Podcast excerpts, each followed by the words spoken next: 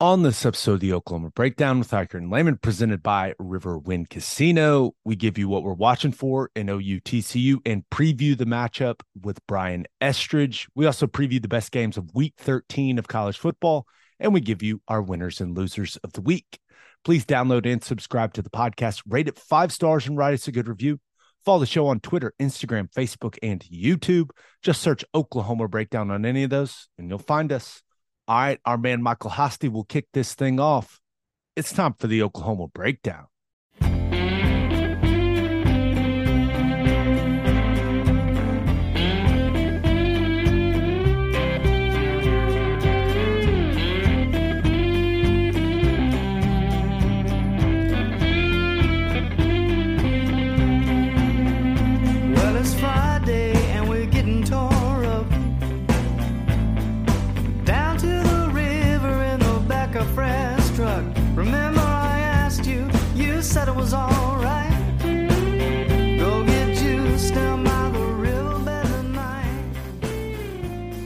It's a beautiful Wednesday, November 22nd, and you're listening to the Oklahoma Breakdown with Ikard and Lehman presented by River Wind Casino.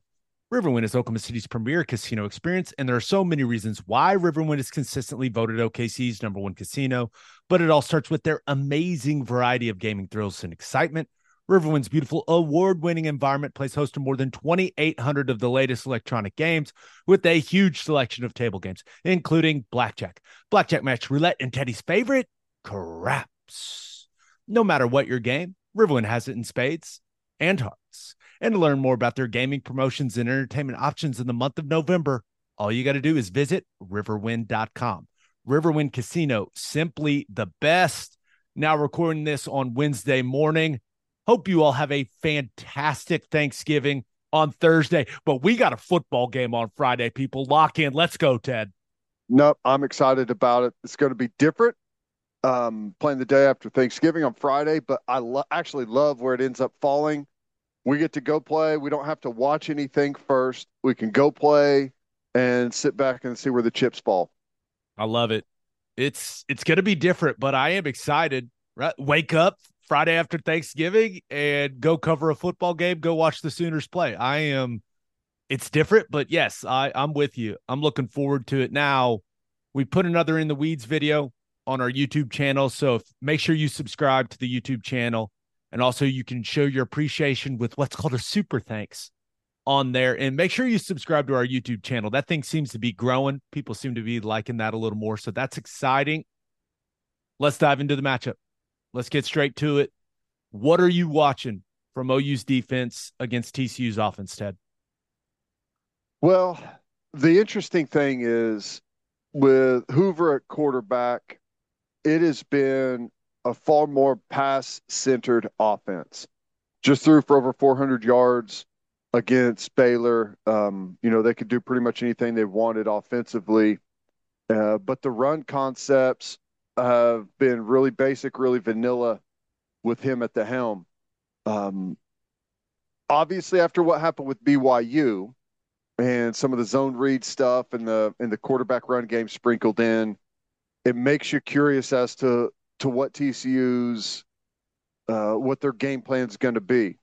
Chandler Morris, uh, we we're all familiar with him. Super quick, super athletic, capable quarterback. He's been out. What is a sprained MCL, right, with the knee.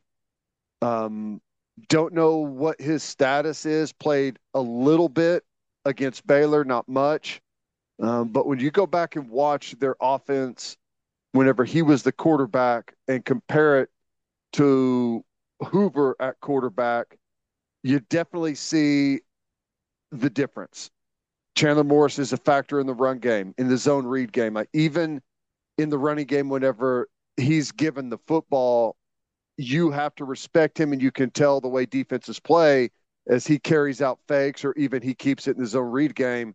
It's definitely something that you have to factor in. So we have to be prepared for that. And even if Chandler Morris doesn't play, Hoover is, you know, uh, it's not his go-to, but you know, he's not a statue back there. He's a smaller, athletic. He can move around. He's got some quickness to him, but it's not something they live in with him. So I'm interested to see what they do, who they go with. Do we see both quarterbacks? Um, I don't know. I, I think definitely they're going to mess with some of the zone read stuff.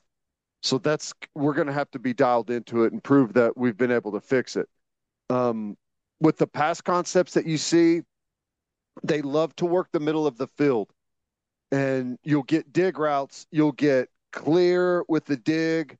You'll get uh, an under route with the dig as a follow on top of it. A lot of different concepts work in the middle of the field.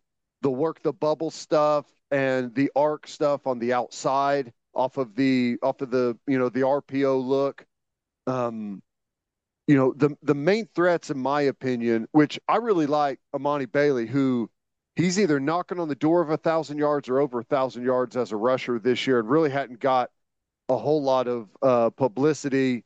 You know, with, with, what Jonathan Brooks has done, with all what Ollie Gordon has done, he's kind of slid under the radar, but he is a really dangerous back. Uh, Savion Williams, they like him on the outside. He'll just run like the little stutter fade. They'll throw it up to him, let him go over the top. He's six five, super athletic. They'll work him. He'll stutter and looks like he's running the fade and run the comeback. So they'll isolate him on the outside, on typically on the backside of three by one. He's the X receiver, and they they love to work just some individual routes with him on the backside. And then Wiley, the six seven tight end, they'll hit him on seam balls. They'll hit him on digs over the middle. Uh, they'll work him into the concepts quite a bit. Um, and like I said, recently they've been heavy pass and throwing the ball all, all over the yard with Hoover at quarterback. And, you know, they always, this offense is, it's from the fa- same family tree as what we do offensively, Lebby's system, Heupel's system.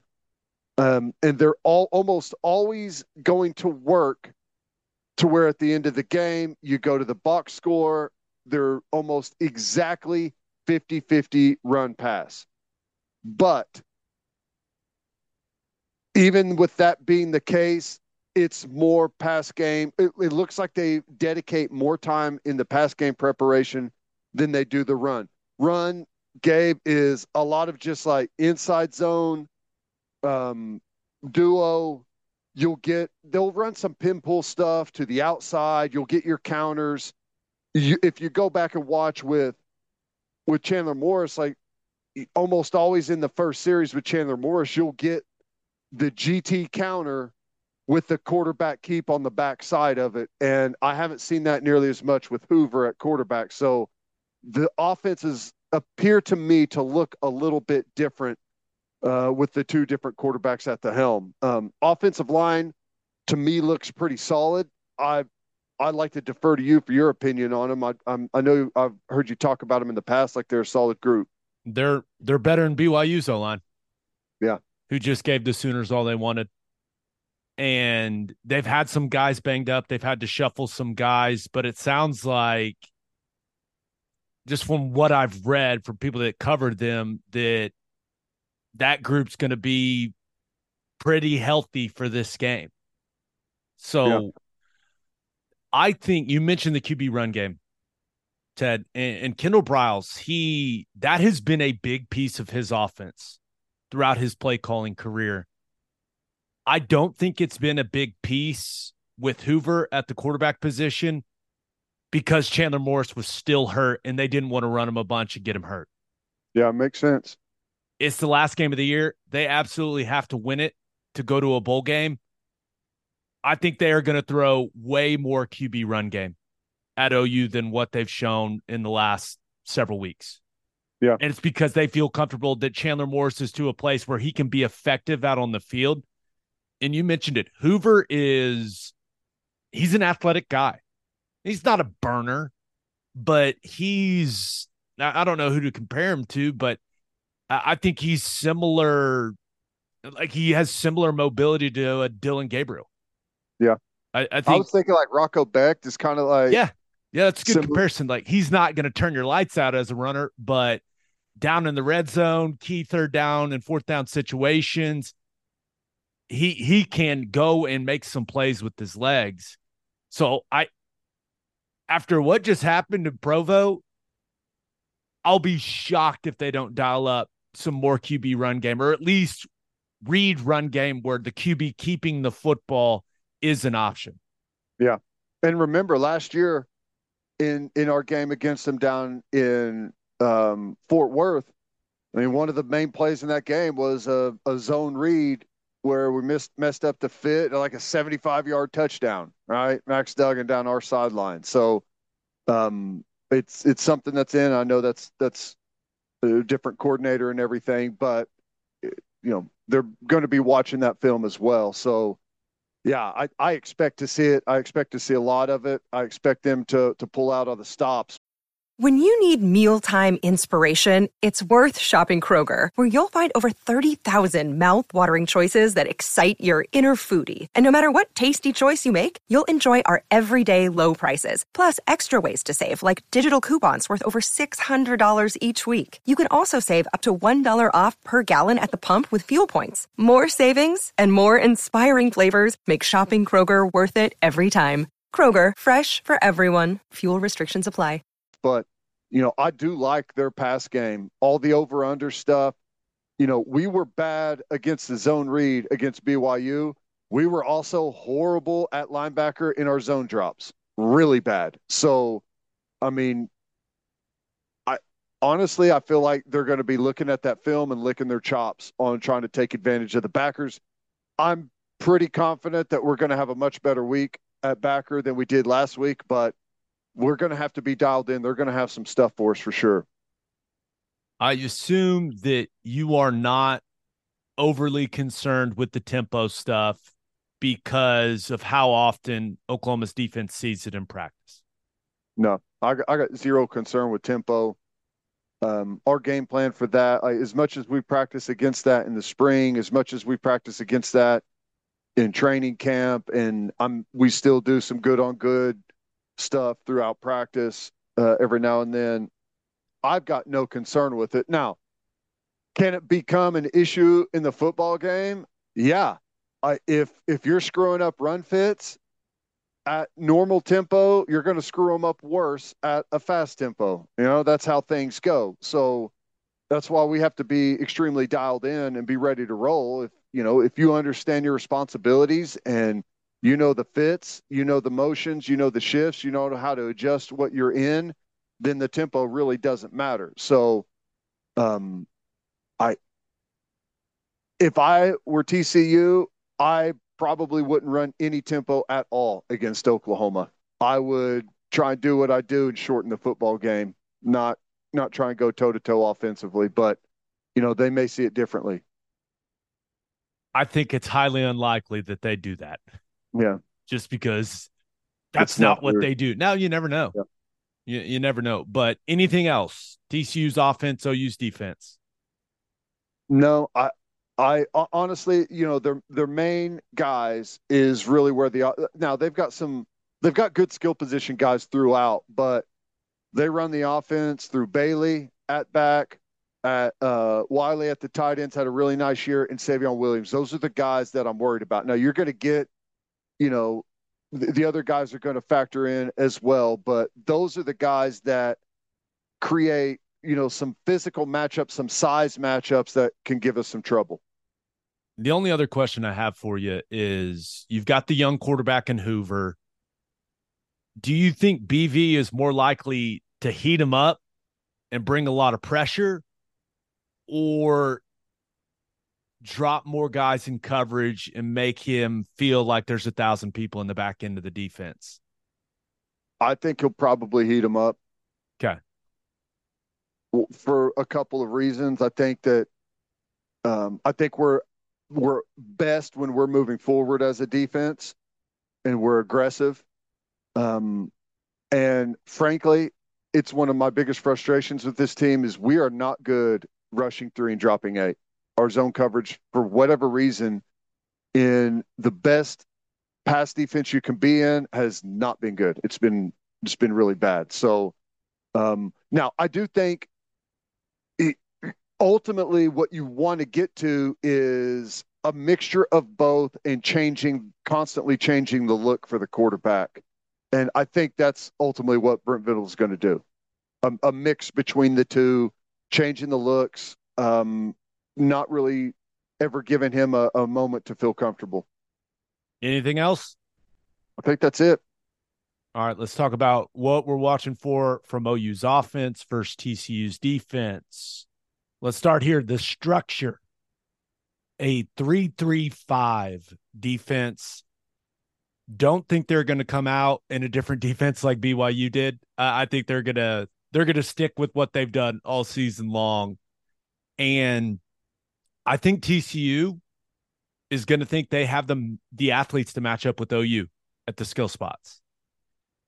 However, BYU did do a lot of things where the backers were walked up at the line of scrimmage, and, and that caused issues at times. So I will not be surprised if we see TCU in that 335 with those backers walked up to see if OU has worked out those issues from a week ago. So the first thing to watch for where is number 52? Dom Williams is a monster. Mm-hmm. He was their nose guard last year. Uh, he's still playing some nose guard this year. They're playing him out of position a lot. They're playing him in a four technique at defensive end. But this dude is an absolute load. And I, I am very interested to see where they play him the majority of the time. I think it would be a tough matchup for Raym if he's playing a head up nose. I also, if it was me, if I was Joe Gillespie, their defensive coordinator, I would play him over Jacob Sexton. I would say, okay, young fella, can you hold up to this power? Because he is all of 320 pounds and he's got a really good get off. I, I don't know where they're going to play him, but that's what I would do. And quick comment I, I, on that. Yeah. Do you expect to see Sexton over Guyton? It's what we saw against BYU, and I don't think yeah. Sexton did anything in that game to where Bill would think he doesn't doesn't still deserve the opportunity with the way that he's played. No, you never know. Uh, I think Sexton. I, I don't think Sexton is as talented as Guyton right now, but he's doing a really nice job. I I know it's crazy to think that Guyton is a potential first round pick and isn't playing. It's strange, but people should know by now Bill Bedenbaugh does not care about any of that. No, he does. That that's not the best way to put it, but he he's going to play the guy that he feels like is playing at the highest level right now. Well, and it's fair to say that Guyton has first round physical traits but has not played first round level football consistently throughout the season. Completely fair moments. to say. Yeah. He's had moments, but he hasn't we haven't come on week after week and said that's what we've been looking for from Guyton. It's just been kind of like right honestly below the level that we thought he would be to this point. It is it's interesting. I but yeah, I I think they're going to be fine with whoever they play. I feel good about Guyton. I feel good about Sexton. But we'll see. I honestly would honestly would be surprised if Bedenbaugh mixed it up at this point in time. But if Guyton has a tremendous week of practice, yeah, I think Guyton's the better option at this point in time just because he's he's a little physically stronger. But hey man, I don't know. Williams is going to be hell to block for whoever it is. Correct. I, I actually, out of all the guys, Rouse is the best matchup for him. And Dom Williams has played a lot over the left tackle. Like when he's been playing defensive end, he's mostly played over the left tackle. So we'll see. I would kick him over to the right tackle, especially if it's Sexton, and see if he can hold up. But when you look at their defensive line, they're big. You look at the measurables, they look the part, man. I do think there's a a pretty substantial drop off between the first group and the second group, but they've got two redshirt freshman DNs, Oyewale 97 and Ibukun. Okay, Odu these dudes look like they were made in a defensive end lab. And yeah, while got he got banged up against Baylor, so we'll see what that's looking like. But I am I'd be surprised if they got a consistent pass rush. That that has been a big issue for them them this season, Ted. They have not been able to generate a ton of rush with that three man front. Yeah. Well, uh, that's that's kind of been one of the one of the main problem. I, I guess some teams are good at generating the, the rush for with three guys, but um, you know, it's it's so hard with with the three three five defense. It it looks so weird to me, and it really looks like ev- everyone on the field is guessing, is what it looks like. like like every there's like I'm used to where everything is supposed to fit a certain way, and this is like they play off of each other. The run fits are weird, and who's supporting at safety is weird. Um, but you know, I I feel like. Do you feel like our gap scheme is best against this?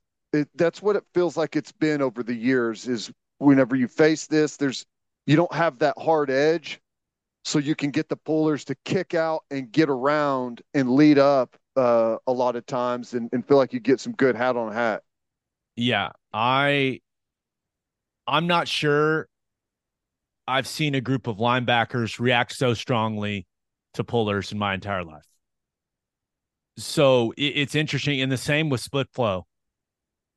Uh, Jamoi Hodge, number six, uh, when he is on the backside and he sees pullers on a gap scheme, you have never seen a linebacker go flying over the top the way that he does.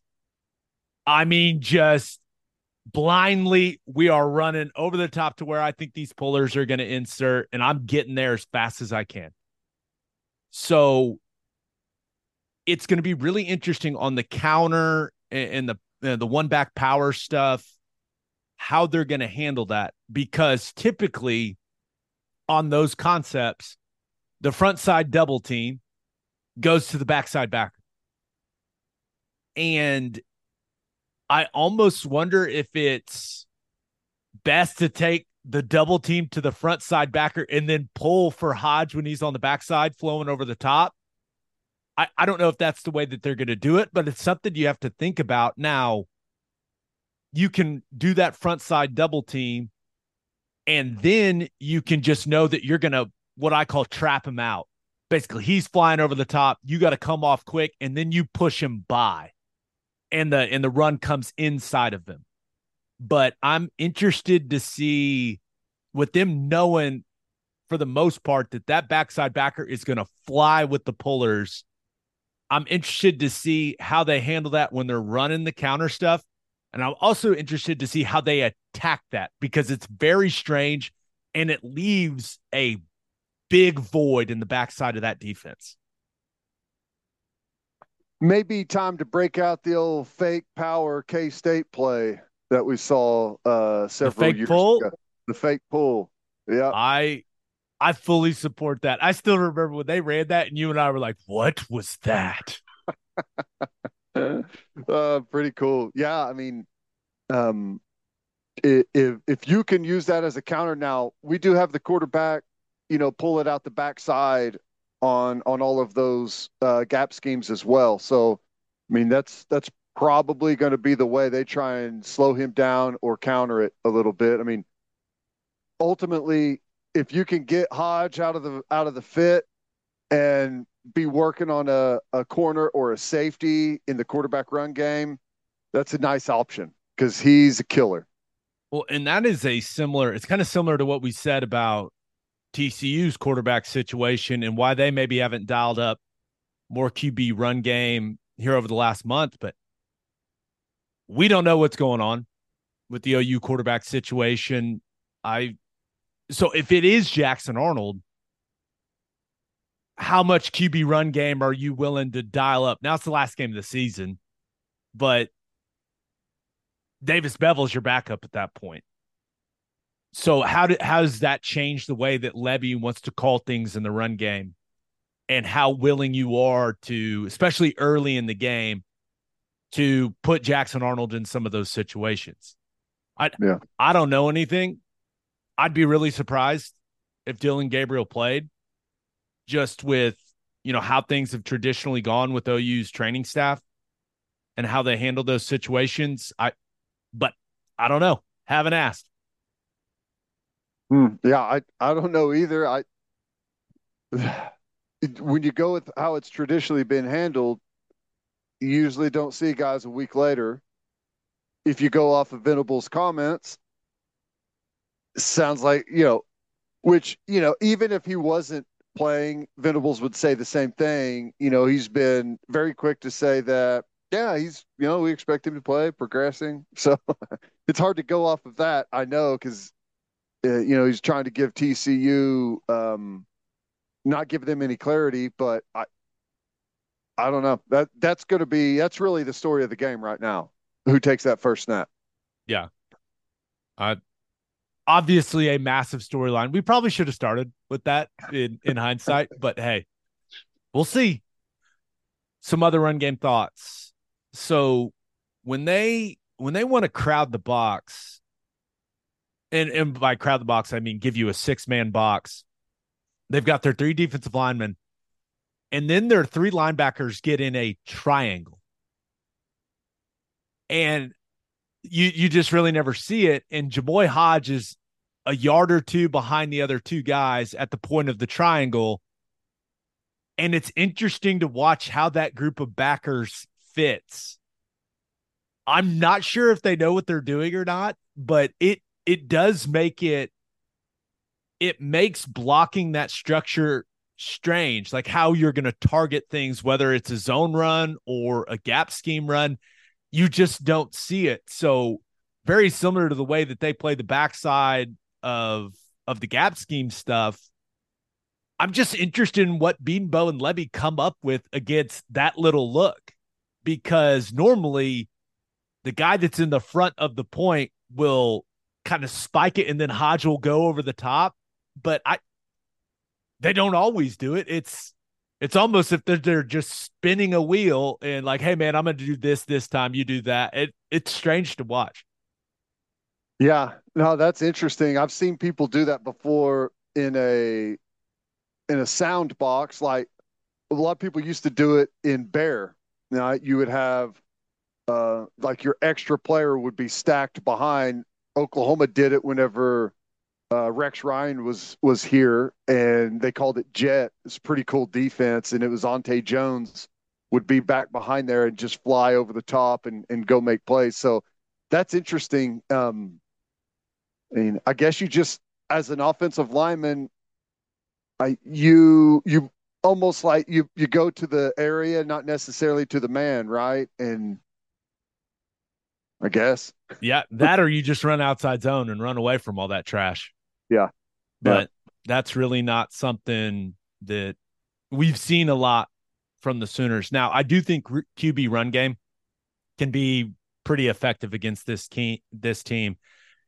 Now, how willing if it is Jackson Arnold and you don't have Dillon Gabriel available, how willing are are you to get to some of that stuff? I don't know, but K State had success with it with Will Howard and with Avery Johnson.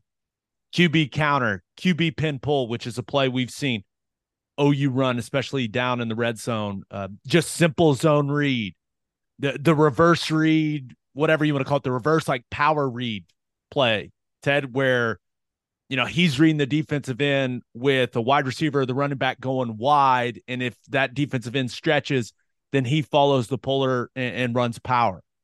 So we'll see we'll see how much of that stuff that they get to, but I think you can have a lot of success with QB run game against this defense.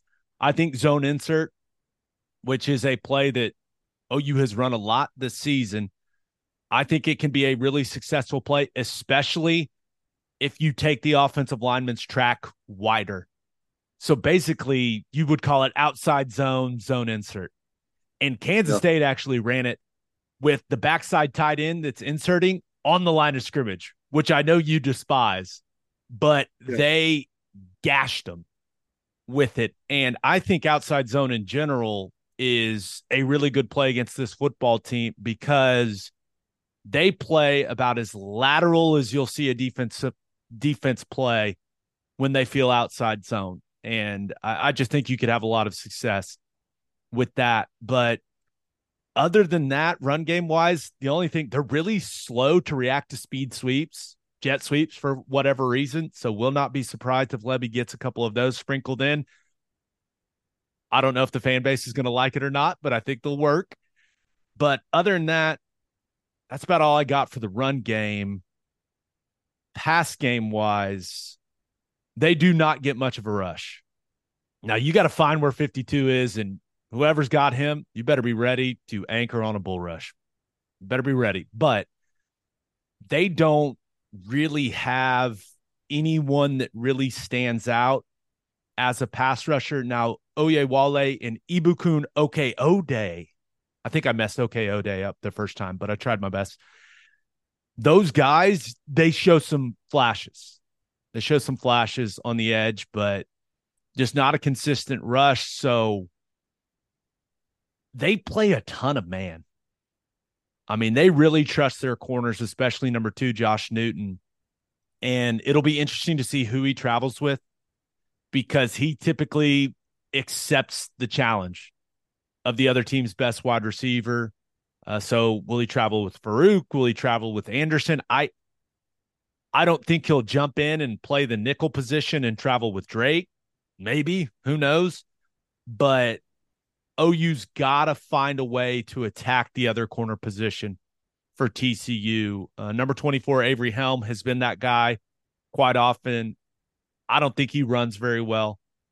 And Lebby's going to find ways to isolate him and and force him to show he can cover. And if it is Jackson Arnold, let's see let's see how far he can throw that football. Because I I do think that that other corner spot for TCU is a weakness, Ted. Yeah. Well, uh, you know, I think this is the challenge, right? And this is this is what we saw down the stretch last year. That's what we've started to see this year. Teams are going to challenge us, uh, especially if we've got a backup quarterback in that's a true freshman. Man to man coverage, they're going to come up. They're going to say, You're going to have to make the throws to beat us in tight coverage. Can you do it? because you know we're we're going to be right here at the line of scrimmage. It's going to be hard to get the bubbles. It's going to be hard to run the jets. The running game is going to be a little bit more difficult. You're going to have to beat us with one on ones.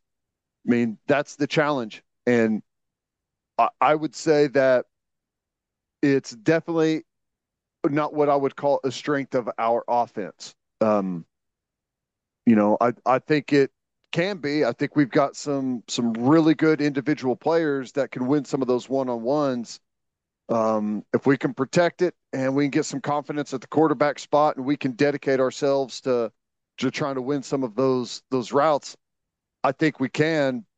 But you know, it for example, against BYU, I mean, in order to to get those guys off of you a little bit, you've got to hit some of those deep balls and you know, I know we hit the one to Farooq and we missed the one to uh, to Anderson, but I, if you can hit on some of those, that's the only way that you're going to change that concept from a defense. If you're not hitting, like if you're throwing some some comebacks for six yards or you know hitting some other routes, you're not going to get them out of it. The only way you get them out of it is if it becomes apparent that you cannot cover someone and they're going to keep throwing it down the field on you. So I I think that's really one of the things that we do best. We often don't do it enough. We'll see if we do it this game. Yeah, I I'll be surprised with the way that they play defensively. I'll be surprised if Lebby doesn't try to push it down the field early. Right. And show that they can run by him and make those types of plays in order to back them off a little bit, and then you can throw the shorter stuff, the the out routes, the the comebacks, the hitches. I, I think you you have to you have to get them doubting their ability on the deep ball early. I, I think that's I, I think that's the approach, but yeah, man, it's not overly complicated. Wide receivers, you got to go win. Mm-hmm. Now there will be all kinds of rub routes, there'll be switch releases, there'll be all that type of stuff, but you got to play really physically and we talk about it all the time on the line of scrimmage, but the same thing applies for wide receivers. You got to win your one-on-one battles. And that's what man coverage is. That that's what that's what they are going to challenge you. Can you beat me one-on-one? And that's that's going to be the story of the game for the passing game. Now, I did I did talk about how their linebackers really fly over the top on gap scheme runs. I, I don't know what it's going to look like but you have to run a play action counter and throw a pop pass in the void of the defense. I, I don't know if it's Stogner. I don't know if you uh, you trust Fanuel enough to do that. I I would assume it'll be Stogner, but you have to make them pay for playing the gap scheme stuff the way that they do. Uh, you you just absolutely have to. And the only other thought I have in the pass game is I love the matchups. I love the structure that it creates when you get in 12 personnel and you throw the football. I don't know if they trust Fanuel enough to put him in some of those situations, but the way that it creates kind of a clear picture of one on ones across the board uh, to to let your wide receivers run and go win with speed I, really like the way that that looks on tape. I just don't know if they trust a second tight end enough to get to a lot of that. Yeah. Hadn't been something we've seen a whole lot this year. Um, no. But I, I'm, I'm right there with you. I, I think that that would be something good, and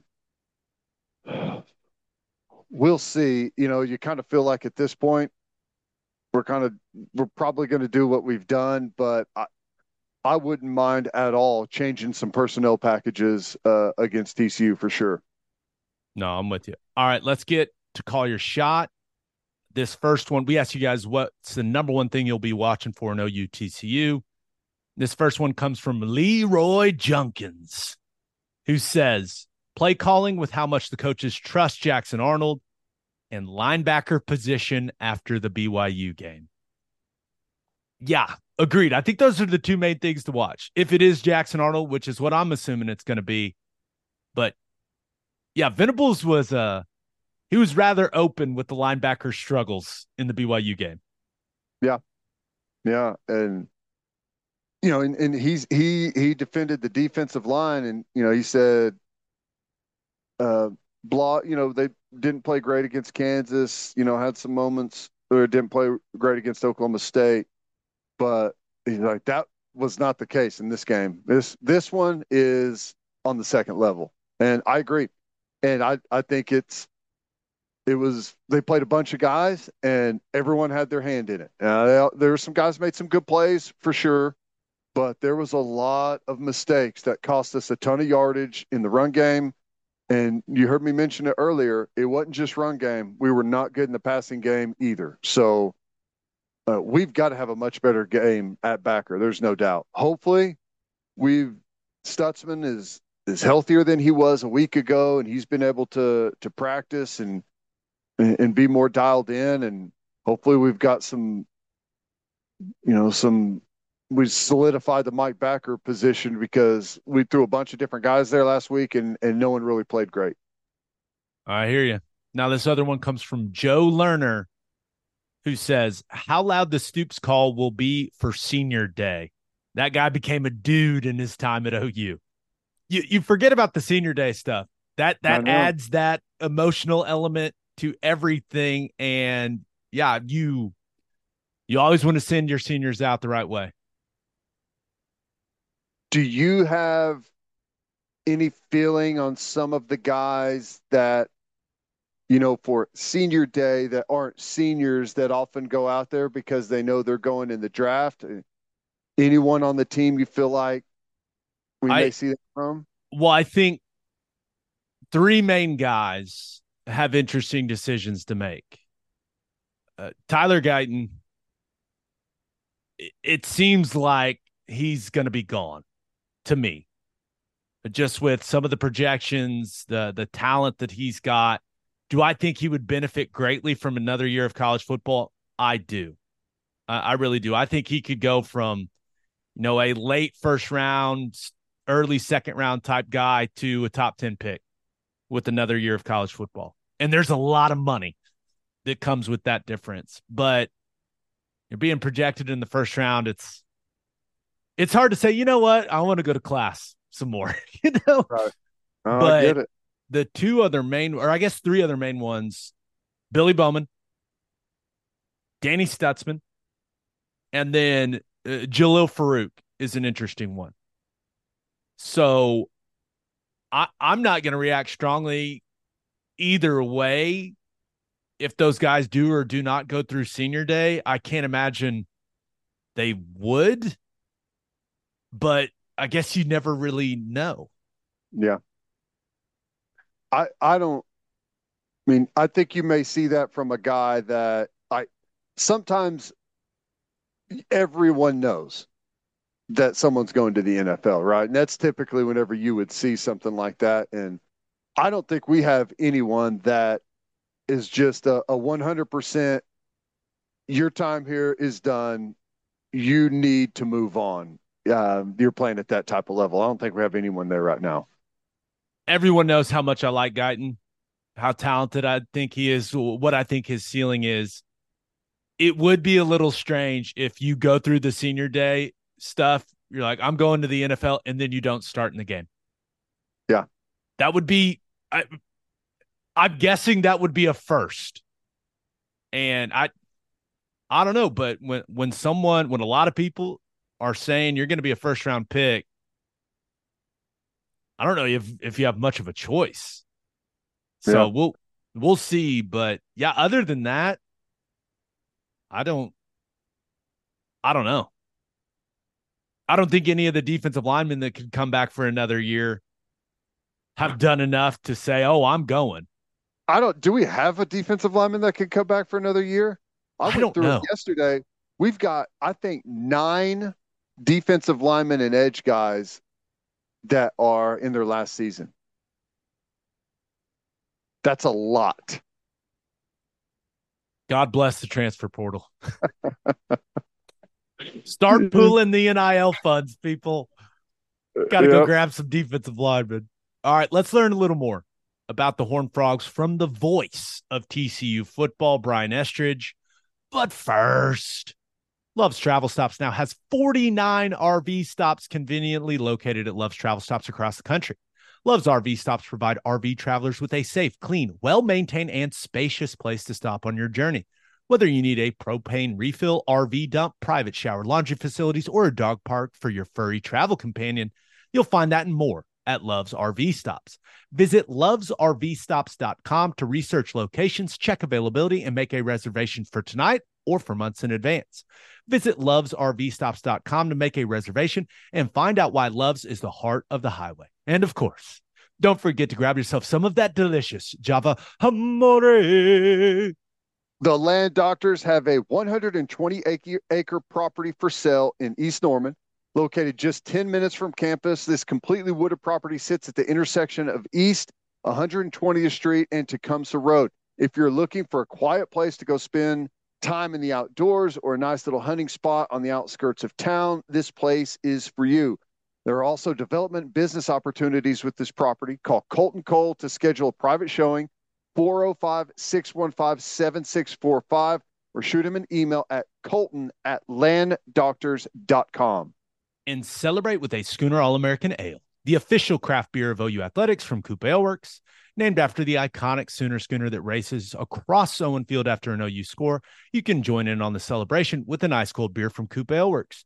You can enjoy it at the Palace on the Prairie, at OU Athletics events, at the bar, at the tailgate, and in the comfort of your own home.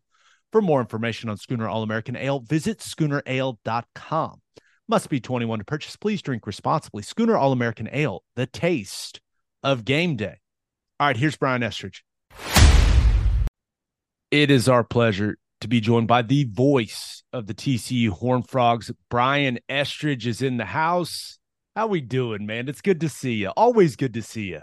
Tell you what, Thanksgiving week, man, there's no place I'd rather be than right here with you, Gabe. You know that. I'm a little disappointed that uh that Ted decided that turkey was more important than me. But that that you know, I'm gonna live with it. I'm gonna deal with well, uh, our man Ted is having some technical issues, and I could just I could just tell you he's real angry.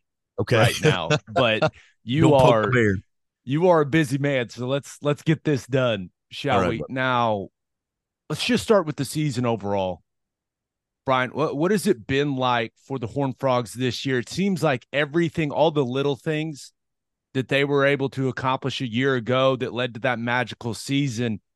It, it seems like all of those little things have gone the other direction this year for them.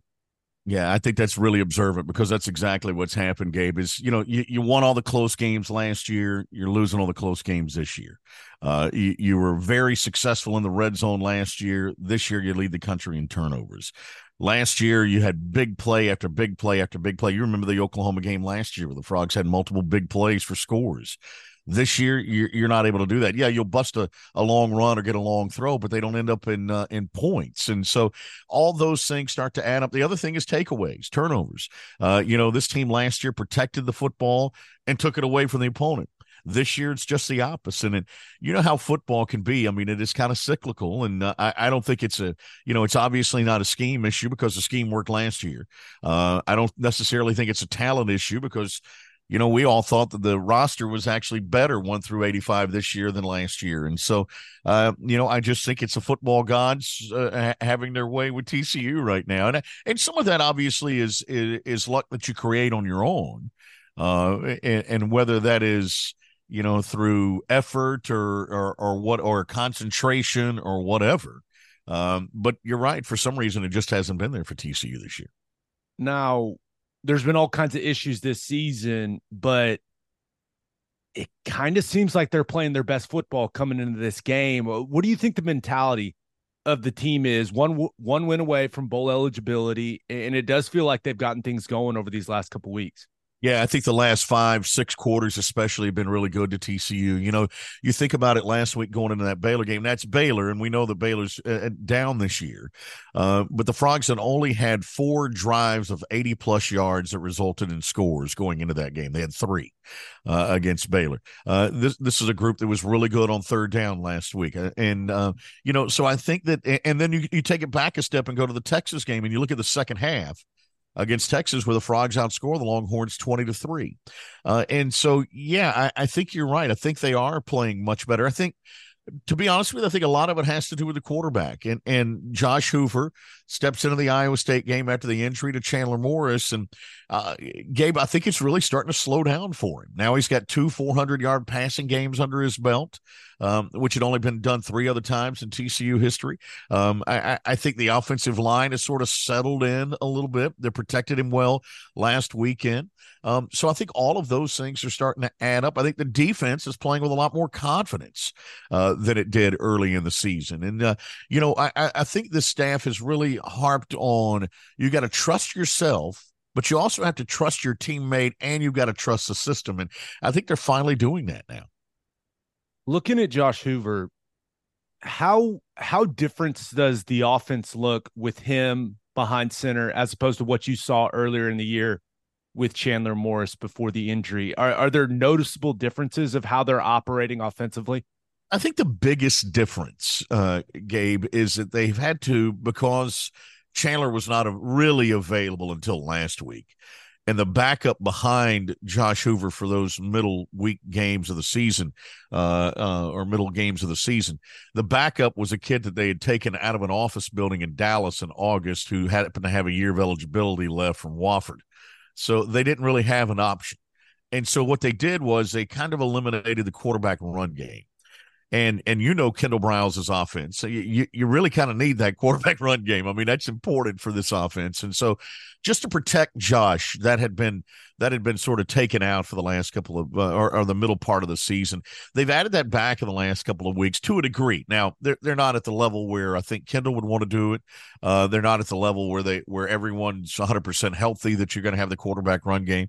Uh, but they did bring it back a little bit over the last well five quarters, and, and it's resulted in you know touchdown against um, uh, against Baylor in the last outing. So that would be the only difference. Chandler had a little bit more freedom to run the football, uh, you know, the zone reads and the RPOs and things than uh, than Josh probably did. But I think that's kind of evening it, uh, evening back up a little bit. So I, I, don't know that there's that much difference between the two. Uh, you know, I think the one thing that that that Josh has, I'm going to say, suffered from is that the the Frogs haven't been great at running the football this year of late, and and, and with that me comes you know a lot of responsibility on the arm of Josh Hoover and.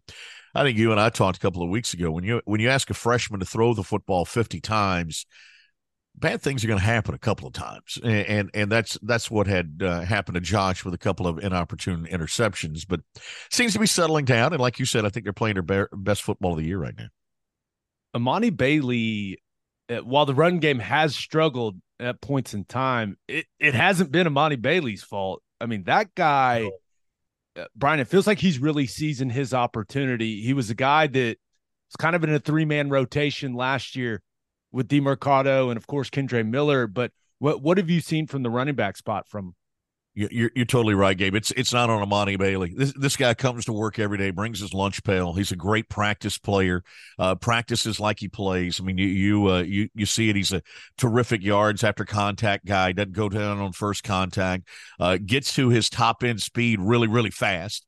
Uh, and so I think that has benefited him. Uh, but it's been the offensive line that has been the struggle. Uh, let's just be candid. You you lose a center and two guards, and that was harder to replace than I think we thought at TCU. I thought we I think we thought we had guys who could step in, but it's really hard to replace a Steve Avila, Alan Ali, who you know combined probably had 90 starts uh, between them. And so when you replace those guys with with folks who haven't necessarily played uh, at, at, at this high end level, and eh, eh, you know I think that's been a been a struggle for TCU. And so, uh, but you're right, it's not Emani Bailey's fault, and it's not Kendall Briles's fault either. He sticks with the run game as long as he can, but uh, there comes a point where perfect example. Baylor last week sold out to stop that run game. Uh, now the good news was they they uh, they forgot about the throwing lanes, and and, and Josh Hoover had some time. Uh, but but yeah, I, I think that uh, the run game has not been on Emani, and when he does touch it, and when he when there is something there, he's going to make the most of it. Speaking of those throwing lanes, uh, what have you seen from the skill guys for the Yeah. Horn Frogs? Savion Williams looks about as good as you can look in a jersey for a wide receiver. Jared Wiley is enormous and coming off a career day against Baylor. What what have the pass catchers? I, I think those. I think those two are the two that you highlight, and I think you're dead on there, Gabe. I mean, Savion, you're right. When he gets off the bus, that's what they're supposed to look at at, at wideout, and he started to play. You know, you look at the last two weeks for him. He had 11 catches the other week, and I, I think he's really starting to come on as well. Jared Wiley, the 178 yard performance, had an 81 yard touchdown reception against Baylor. That's a tight end record at TCU. You're you're right. He he's a guy that is really dialed in, zoned in in his last couple of games as a frog. It's a great story. You know, he goes to Texas, comes out of Temple, goes to Texas, and just doesn't have a great experience uh, down there. And and he credits the TCU staff and the school with sort of saving his football career. Uh, and and for that, he's very thankful. And I, I think that's why you're seeing the effort out of him and the leadership out of him. He's not at 100%. I mean, you saw it after one of the touchdowns the other night. He got a little hip pointer and you know, he he he said, "Hey, give me a minute. I'm going to get up in a minute, but let me stay here for a second. Uh, you know, but he's he's tougher than nails, dude, and he's the kind of guy you want on your football team. He's, I think he's a pro.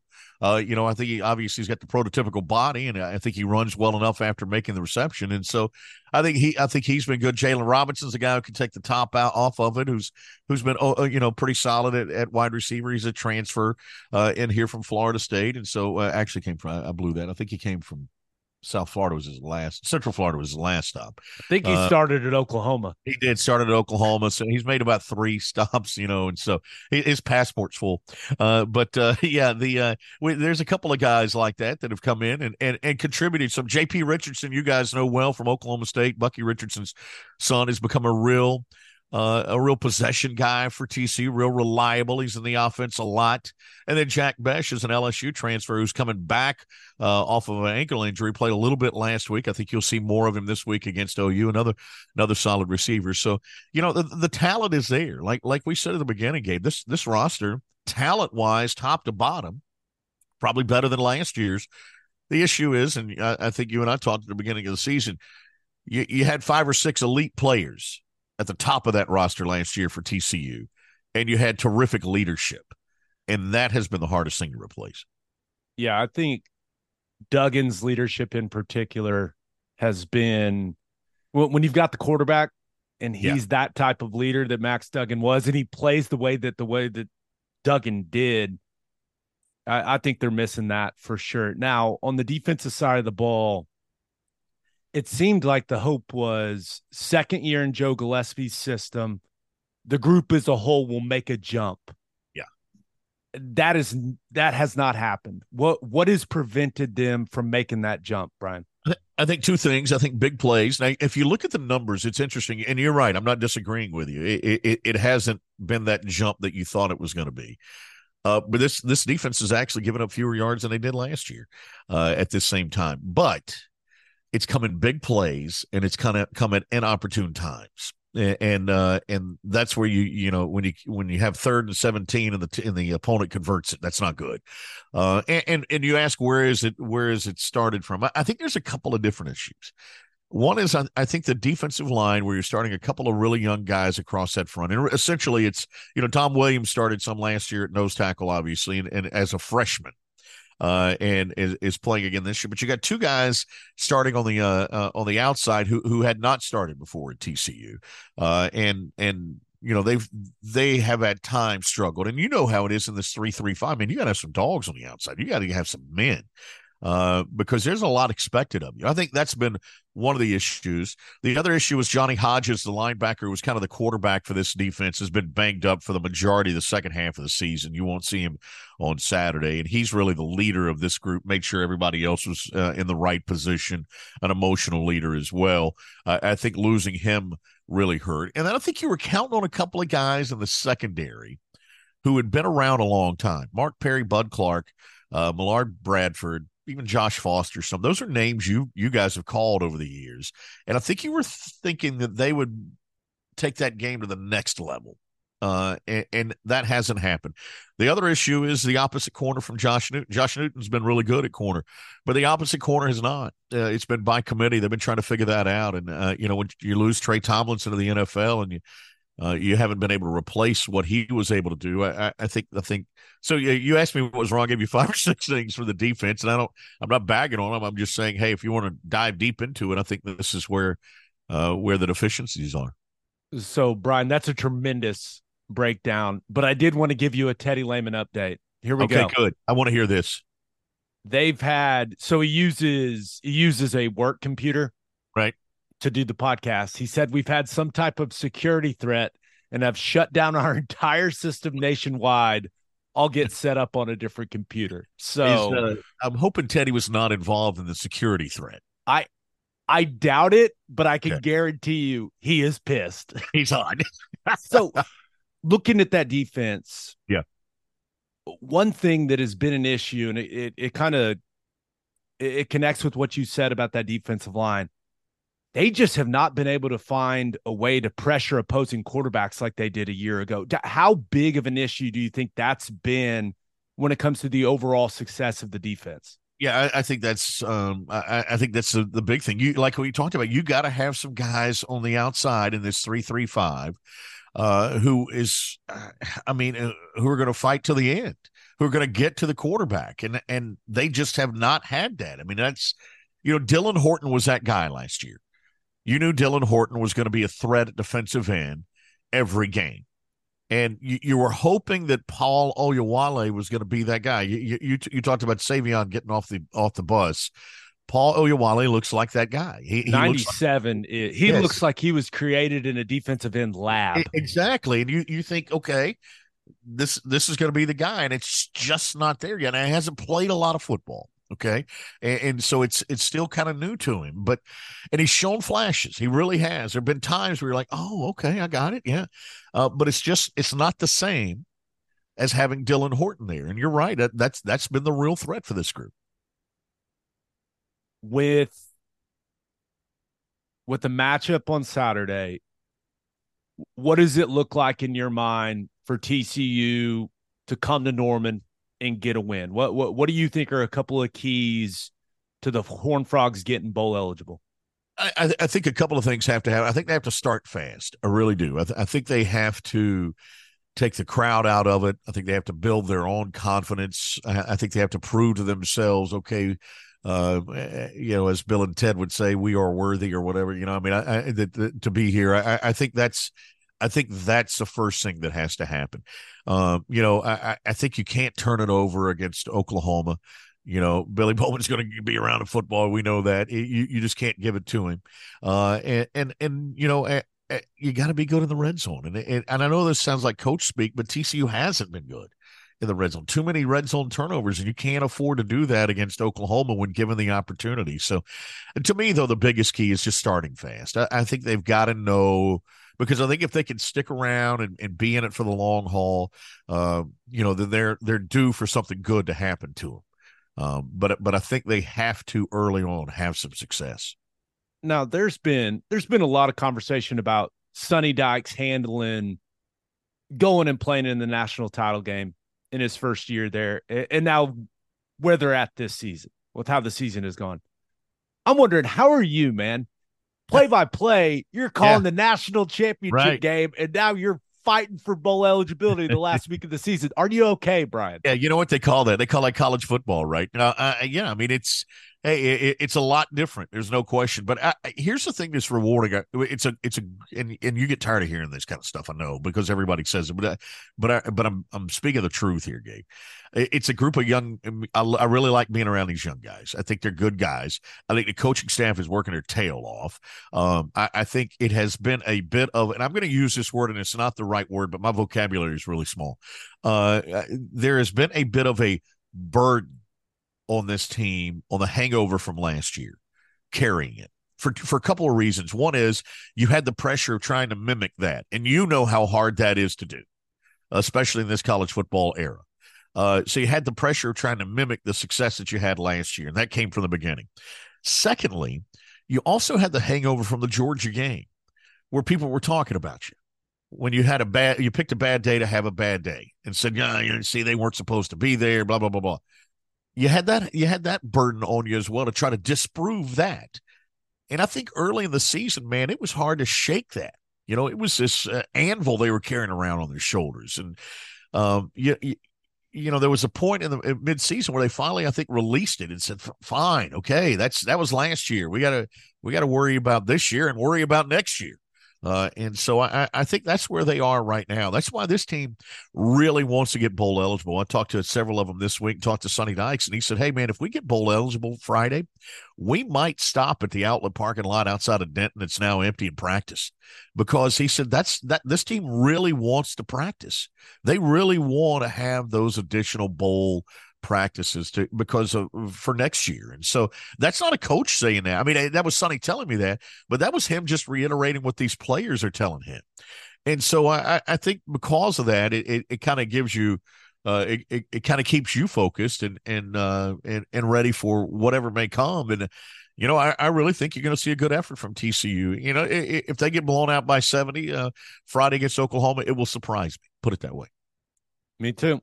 Brian, you're the man always fun talking football with you, buddy. And we'll see you in Norman on sa- Saturday. No, Friday. Oh, you'll see Friday. me Friday, man. Yeah. Hey, have a good Thanksgiving, Gabe. Appreciate, it. Appreciate you. you, brother. Ted, I know it broke your heart to miss Estridge. I'm sorry, man. I know. He is awesome. Outside of the voice of the Oklahoma Sooners, Toby Rowland, I think uh, Estridge is the best there is. He's fantastic at what he does. Yeah. And it sounds like TCU feeling pretty good about things heading in this game, you know, playing some of their best football. Now Baylor's Baylor, that's a bad football team, but still a uh they got it they got a little momentum coming into this one. What happened to Baylor? Is Aranda done? Is he gone? Their defense is atrocious. And it's he's horrible. a defensive guy. I don't know, man. It looks he's, like he has got he's got the strange personality already. People will and he's a super nice guy, but he's just a different guy and people will what's the best way to put it? People will overlook that. Yeah. Some of the peculiarities if you're winning football games. If you're losing football games, his whole introspective thing it just doesn't play very well with football fans. I'm just going to be honest. Not when you're playing bad. It doesn't. Not when you're playing. When you're playing good, it's like, man, he's different. I love the energy. Exactly. I love how he how he handles it. You're playing bad. It's like it's the complete opposite. Yeah, interesting. Yeah. All right, let's get to our week 13 previews. But first, John Vance Auto Group has a deal for Oklahoma Breakdown listeners. Go to any of their nine full service dealerships in Woodward, Miami, and Guthrie and tell them we sent you. They'll give you a $500 off. That's 500 off just because you listen to this podcast. They've been serving Oklahomans for 40 years, family owned and operated. No matter what your vehicle needs are, John Vance Auto Group has you covered. They carry domestic brands such as Ford, Lincoln, Chevy, Buick, GMC, Chrysler, Dodge, Ram, Jeep, and Wagoneer. John Vance Auto Group's goal is to give unequaled service and to exceed customers' expectations in every way. You can find all the information about their lifetime loyalty program, browse their entire inventory, and find the John Vance dealership near you at vanceautogroup.com. And attention business owners, you need Insurica in your life. Insurica is one of the country's largest insurance brokers with 30 offices throughout Oklahoma, Texas, and the Southwest. Insurica is able to customize programs by accessing the latest information from many insurance carriers. They compare and contrast coverage offerings and pricing in order to design a cost effective, comprehensive program to meet your business's specific needs. If your business partners with Insurica, you'll save huge amounts of money and take back control of your total cost of risk. If your business wants to be best in class, connect with Insurica at insurica.com. That's I N S U R I C A.com. And head to the garage for hand smashed patties, butter toasted buns, and ice cold beer. It's the perfect spot to watch any big game. And with all the garage locations being open to 10 p.m. or later every night, it's the go to late night spot. Visit eatatthegarage.com to find a location near you and order online from the garage in your neighborhood. Week 13 of college football, only one place to start. Number two, Ohio State at number three, Michigan. This game's Saturday at 11 a.m. Central on Fox. Michigan, currently a three point favorite. Ted, I feel like there's two ways to look at this game. What do I think is going to happen? Or what do I want to happen? And I want the football gods to punish Michigan. That's what I want. But I just don't know if Ohio State is going to be going to be able to hold up at the line of scrimmage against Michigan. That has been the issue the last couple of seasons. How do you see this one going? I want Michigan to lose. I just they're really good. Yeah, they are. But so's Ohio State.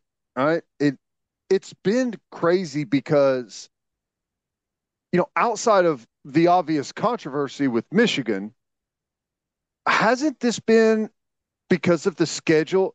Hasn't this been like the quietest year you can remember for both Ohio State and Michigan?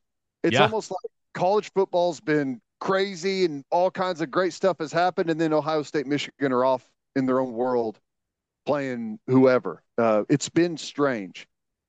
Now, I think Michigan is better on the line of scrimmage on both sides. I think they have kind of flipped the like the mental game.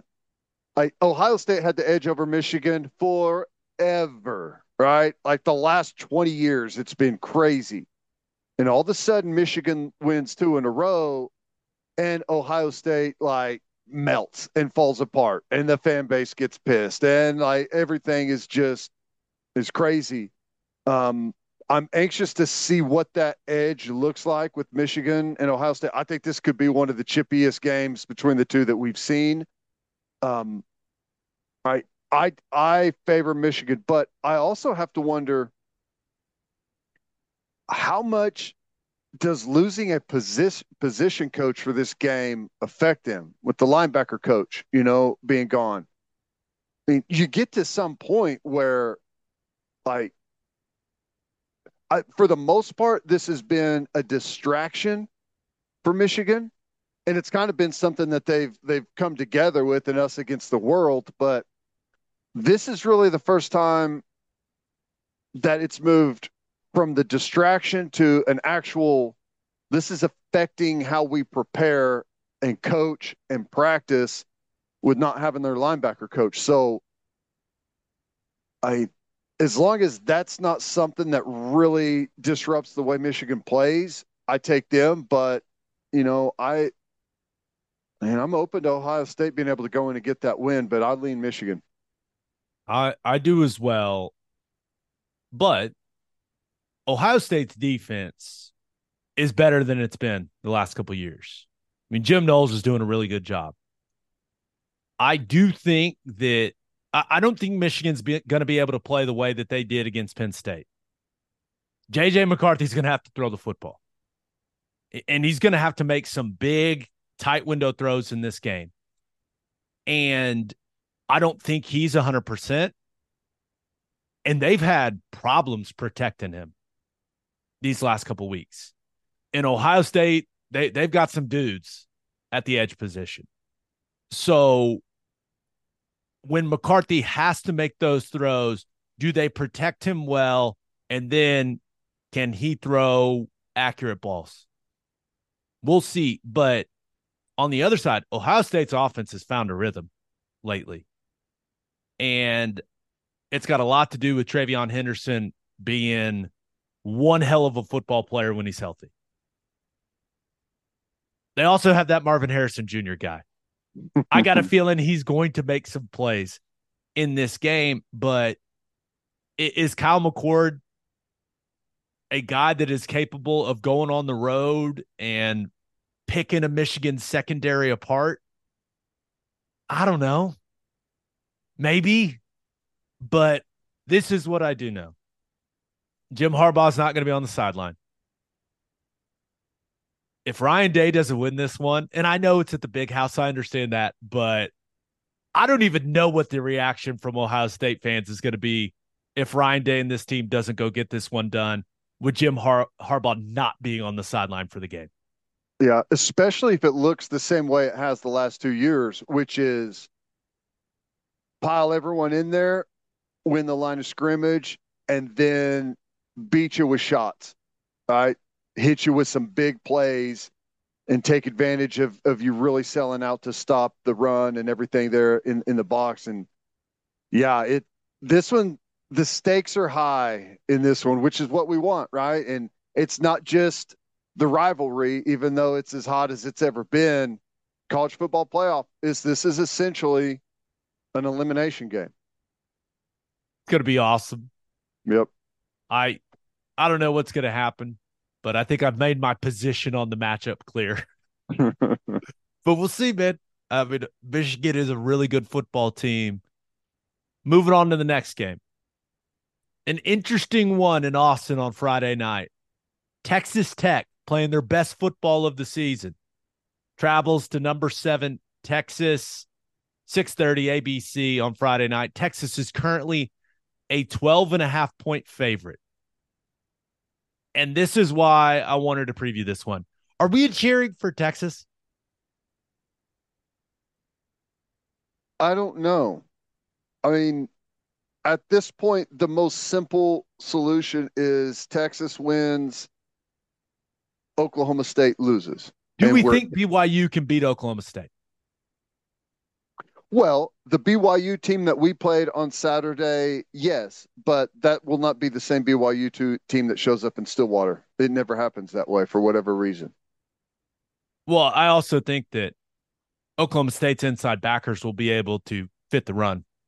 Nicholas Martin's pretty good. Yeah, he's really good.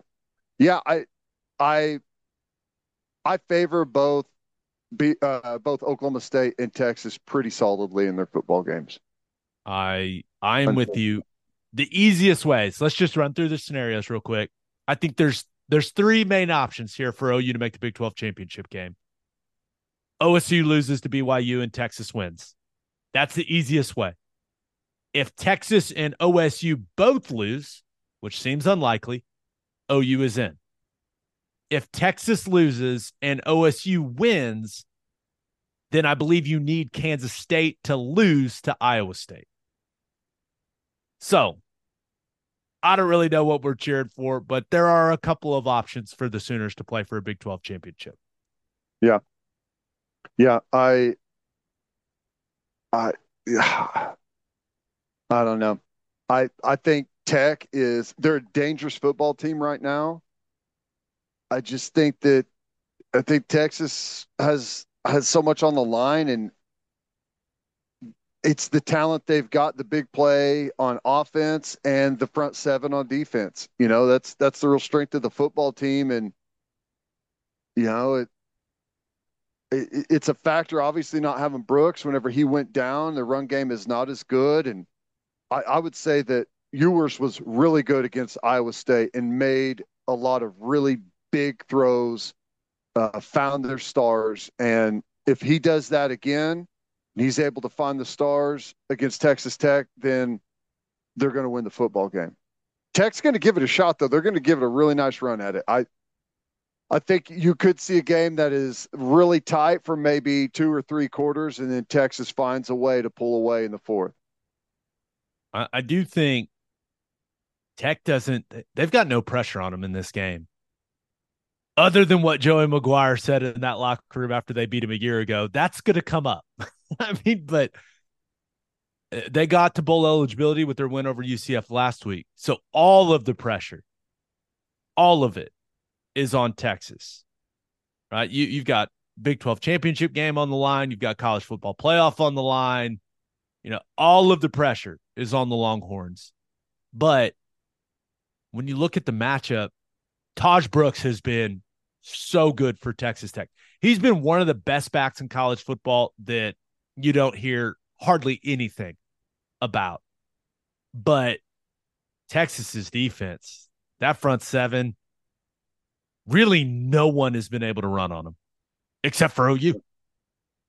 And uh, as awesome as Tahj Brooks has been this season, I just can't imagine they're going to gash Texas with the running game, which means Behren Morton's going to have to play the game of his life. And can he lead his team to one of the more satisfying upsets in school history? Eh. I don't know, man. It just Texas is a really good football team. I, I think that I think that win in Ames was like a big sigh of relief for Steve Sarkisian and, and for those players. And it just it, it doesn't feel like Texas Tech has enough to go get this done. Yeah. You know, I, I think they're going to make some plays and they're going to have some moments in this football game. But whenever we've seen, I, I think their offense is better than Iowa State's right now. Um, I think the run game is is better, and I think they're they're they've got some some good wide receivers, but whenever teams have had an opportunity to put Texas away, they just have not been able to do it, and it's often it's been teams getting in their own way. Um, I I don't trust Texas Tech enough to be able to be dialed in, not make the big mistakes down the stretch if they do have a second half lead. So reluctantly think Texas wins the uh, the football game. I'm with you, which means I'd rather Texas lose and us still not get in, you know, than like if we're not going to get in, I by Texas and Oklahoma State winning, I I'll just take the opposite where Texas loses and we don't get in if that's possible. Perfect. Yeah. At least they don't go to the playoff that way. that's know? right. That's but, right. Yeah, it's going to be interesting. There are what 126, 128 different scenarios for the Big 12 championship game. Some really weird ones. Yeah. So we'll see. We'll see how it all works out. Uh, last game I wanted to hit number 16, Oregon State goes to Autzen Stadium to take on number six Oregon. This game will be 7:30 p.m. on Friday. Oregon is currently a 14 point favorite really I brought this game up to just look at the picture of the Pac-12 right now. Uh, this this is going to be a very physical football game. There's no doubt. But any chance even after the loss to Washington, any chance the Beavers can catch the Ducks maybe glancing ahead to the potential rematch with Washington in the Pac 12 championship game. Any chance of that happening? Yeah, I think there's a chance. I think Oregon State's a really good football team. Um, the the I favor Oregon. Oregon is really really good, really good, and I know that. Like you look at the USC game, and it's like, wow, you know that game was was closer than than I thought it was going to be. It was not close. Oregon scored on every single drive they had, and they were all like 10 minutes long. it was crazy. Just total, absolute control of that football game. They are great at running back. They are great at quarterback. They've got wideouts, defensively solid in the front seven. They're a really good total football team. And I just I don't think that I don't think you can outplay Oregon at quarterback. I think in with them being at home and having the edge at quarterback, Bo Nix has been incredible. He's completing almost 80% of his passes. And what's he have like 29, 30 touchdowns through the air and just two interceptions. Been incredibly efficient. Um, I think Oregon gets the win. Bo Nix currently 3,539 yards passing, 78% completion percentage, 35 touchdowns, two interceptions. He also has five rushing touchdowns. 40 touchdowns, two turnovers. Whew. Pretty, pretty good. pretty good. Now, I just trust Oregon to make more explosive plays offensively. That that has just not been a strength especially when they've been playing good teams uh, of DJ Uiagalelei and that Oregon State offense. And, and, meanwhile, you mentioned it, Troy Franklin, Bucky Irving, those guys are big plays waiting to happen for the Ducks. And, and I, I trust Bo Nix to take care of the football and play well and, and lead his team to the chance to win a Pac-12 championship game and a chance to go play in the college football playoff and you just mentioned the numbers. This game, also big time Heisman Trophy implications for Bo Nix. Autzen Stadium is going to be rocking for this one. I kind of think Oregon State's walking into a buzzsaw here, Ted. It feels that way. Yeah. They've got, I, I think everyone is eh, around Oregon in a good way is like feeling like they've got something special there right now. Uh, that's going to be a big atmosphere with everything on the line. Um, I, it's hard to imagine Oregon State getting the win, but Oregon State is a really good football team, you know. And if Oregon goes in and doesn't play like themselves, turns the football over, which they haven't done, um, you know, give up some some big plays over the top to Oregon State, which you know that hasn't been much of a problem for them. Then yeah, you can lose the football game, but you'd have to have a very uncharacteristic game from Oregon. Yeah, I think Oregon's going to take care of business. I think Washington is going to take care of business against Washington State, and I think we're all going to get that rematch that we wanted in the Pac-12 championship game, which is going to be awesome. Yes, it is. Cannot yep. wait. All right, let's finish up with our winners and losers of the week. But first, do you have difficulty sitting for long periods of time or can't lay on your side due to pain? Well, it's a hip thing. And the only person to go see is Dr. Brandon Johnson at the Hip Clinic in Oklahoma City. No matter your age, the Hip Clinic has the experience and knowledge to help ease your hip pain and preserve your hip joint. Don't let the pain hold you back any longer. Don't just accept a hip replacement. Call the Hip Clinic today at 844 Keep Hip or visit thehipclinicokc.com. Bishop McGuinness Catholic High School represents a tradition of educational excellence in Oklahoma City. Grounded in a faith based education, Bishop McGuinness offers a college prep curriculum that includes 22 AP courses, participation in OSS AA athletics, and numerous clubs and organizations for students to join and grow. If you want to provide the best possible educational and spiritual development for your children, contact Bishop McGuinness Catholic High School or visit bmchs.org. Financial aid is available. As always, Ted, kick us off. Who do you have as your winner of the week? The college football playoff. Now, I I don't know. I thought about maybe saying the committee uh, could be my loser, but we're early for that. Right now, the way the college football playoff looks and is unfolding is awesome. You still have five undefeated teams going into the last week of the regular season. And I don't know if that's a record. I, I don't know, but it, it feels like a lot. five undefeated Power Five teams, and you've got Oregon, who's one loss, Texas, who's one loss, Alabama, who's one loss. So you have five undefeateds, and then you have three one loss teams that are poised to make and perhaps win their conference championships.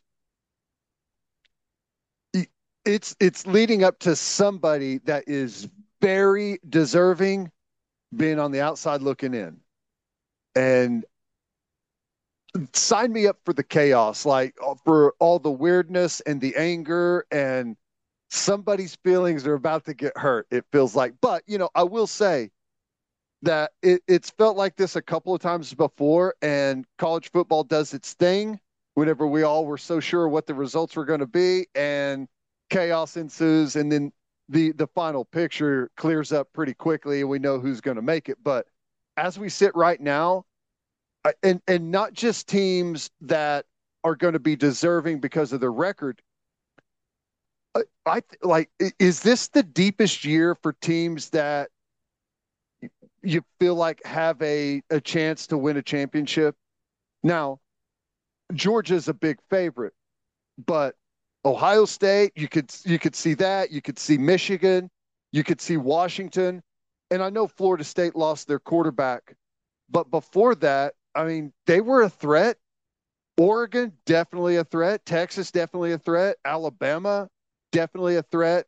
I mean, you're eight deep of teams that legit have a shot to win a championship. Well, someone's going to have to beat Georgia for me to think that they're not going to win it. That's just kind of where I'm at at this point in the season. But I hmm. completely mm-hmm. agree, man. And it, usually it's a two horse race after like week eight. Yeah, and it feels it, it feels like one of those years where a 12 team playoff would be so awesome. Yes. And then you realize, hey, we're getting that next year. There's going to be years where people are going to go, well, the BCS would have handled this year. There's two teams that are clearly better than everyone else. That's going to happen. There's no doubt. But I think this season's the perfect example of why more teams need to be in the tournament, if you will. Yeah. And I I know you love chaos. What's the most chaotic scenario in your mind? How how could this play out to where there is maximum stress on the people of the college football playoff committee?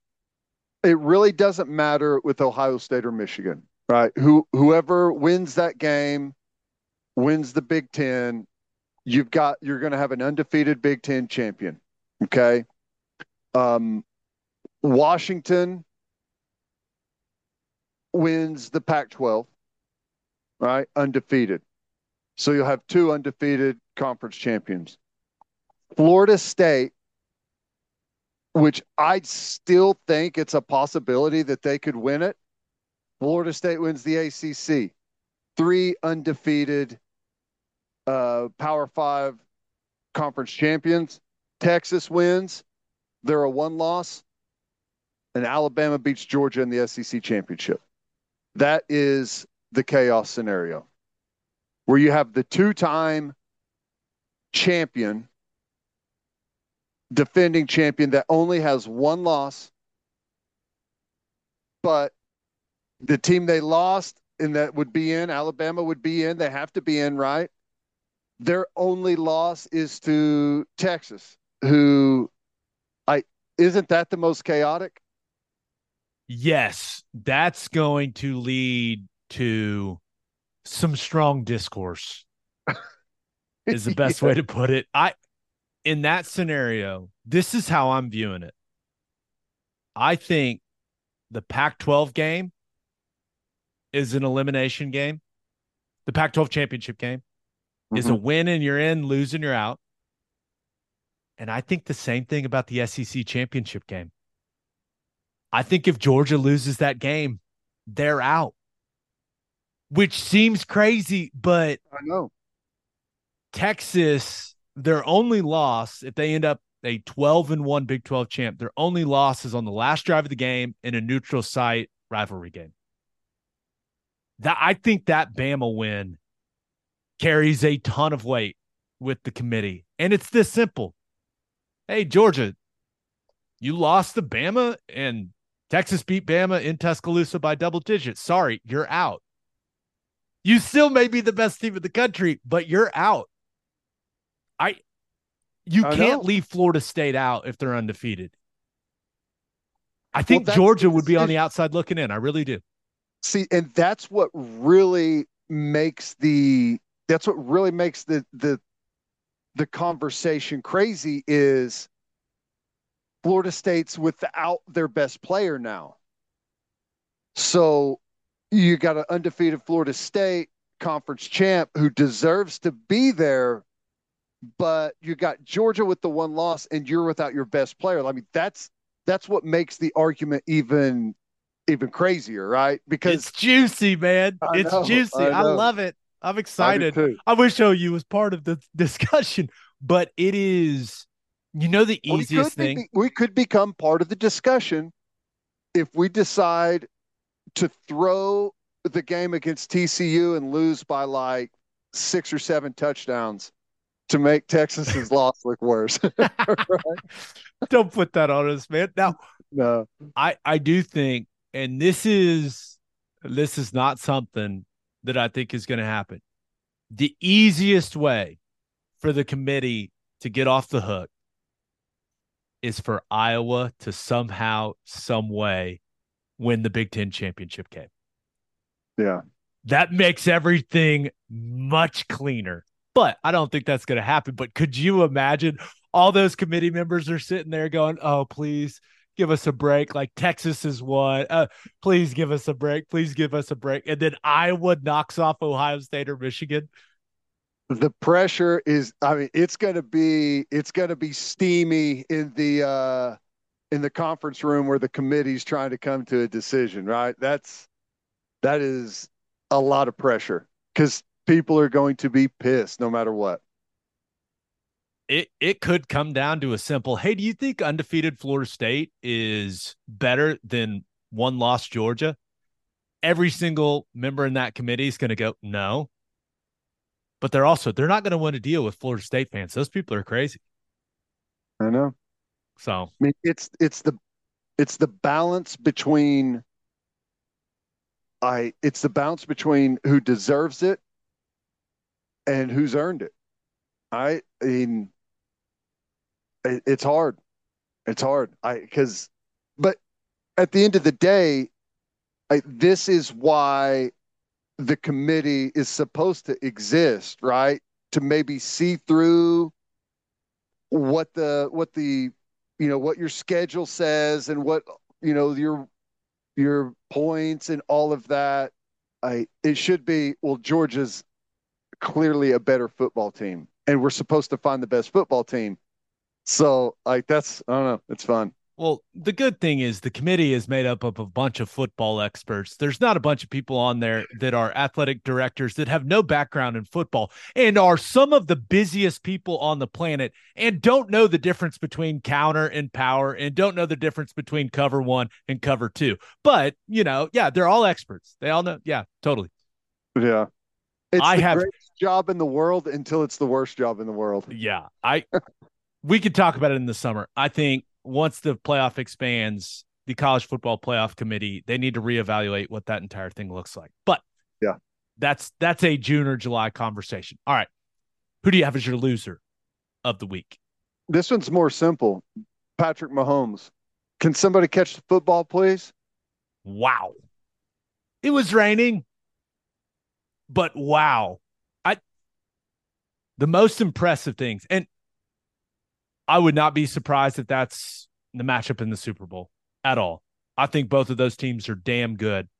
But